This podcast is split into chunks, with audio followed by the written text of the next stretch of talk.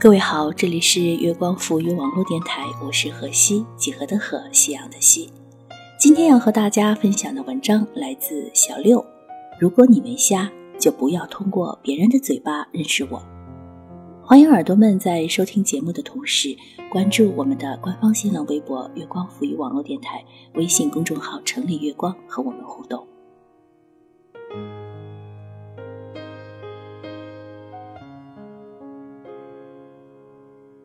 我大学时十分不愿在学校洗澡，有一种内心的偶像情节，很怕被谁叫一声学姐，却看见裸体的我在澡堂里正卖力气的搓澡。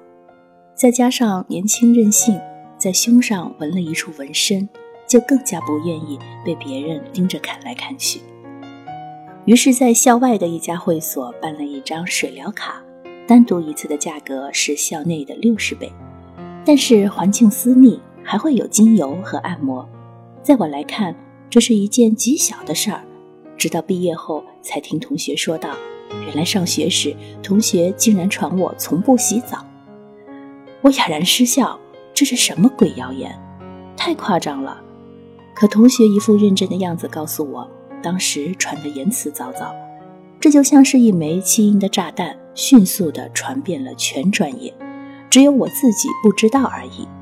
他们曾反复探讨过真假，到最后也觉得无处判断，又不好意思来与我求证。现在毕业许久，才好意思提起。可有谁知道呢？我在那家女子水疗会所的会员卡里，还剩下很多钱没有来得及去过呢。此时我才懂得，原来诽谤从不需要凭证和依据。凭空而来的如此堂而皇之。我有一位朋友，已经三十七岁，依旧孑然一身。外界对他的评价是圆滑、狡诈、好色，为人十分不堪。因此，每每有同桌聚餐的机会，我总是能与其避免交谈，就赶快避免。可后来的一点小事，必须要进行沟通，且是长期的接触。我才发现他很会照顾朋友，并且没有任何越矩的行为，为人也很谦和，与你谈笑风生，总能很好的接过下一句话，从不尴尬。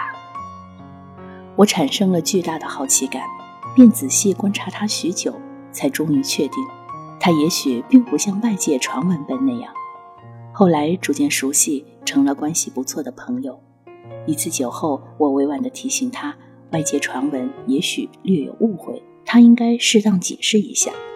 他却反问我：“你能这样同我讲，说明你没有那样定位我。为什么你成为了我的朋友？”我脱口而出：“因为我自己有接触到啊，我自己都看到了你是什么样的为人，干嘛还要听别人讲？”他大笑起来说：“对呀，那么别人又没瞎，为什么他们不能自己看到我是什么样，而偏偏要通过别人的嘴巴了解我？”此时我才知道，原来被诽谤从不需要辩驳和解释，就该不放心上的坦然处之。事实上，你永远不知道别人的嘴里的你是多少个版本。一件简单的事情，通过多少人绕了一圈，会变得多么面目全非。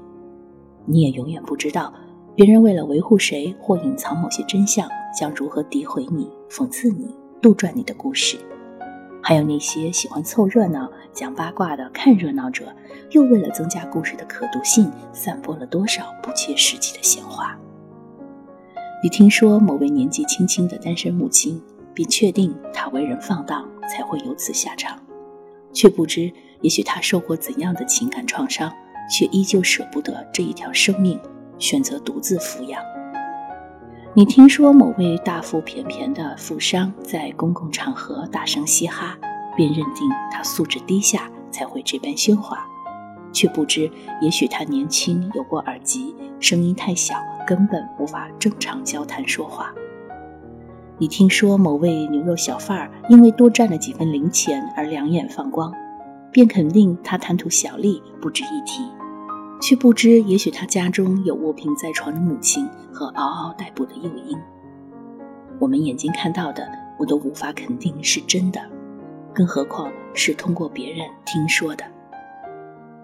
如果你没瞎，就请自己来了解我，不要通过别人的嘴巴认识我。生活中，我们常常也会犯这样的错误：对一个新加入我们圈子的人的认识，一开始是来自别人的听说，慢慢的，随着自己的接触了解，才发现，哦，原来听说的不是这么回事儿啊！道听途说的东西还是少信为妙。用自己的大脑，用自己的判断去认识一个人，才是最可靠。我是何西，晚安。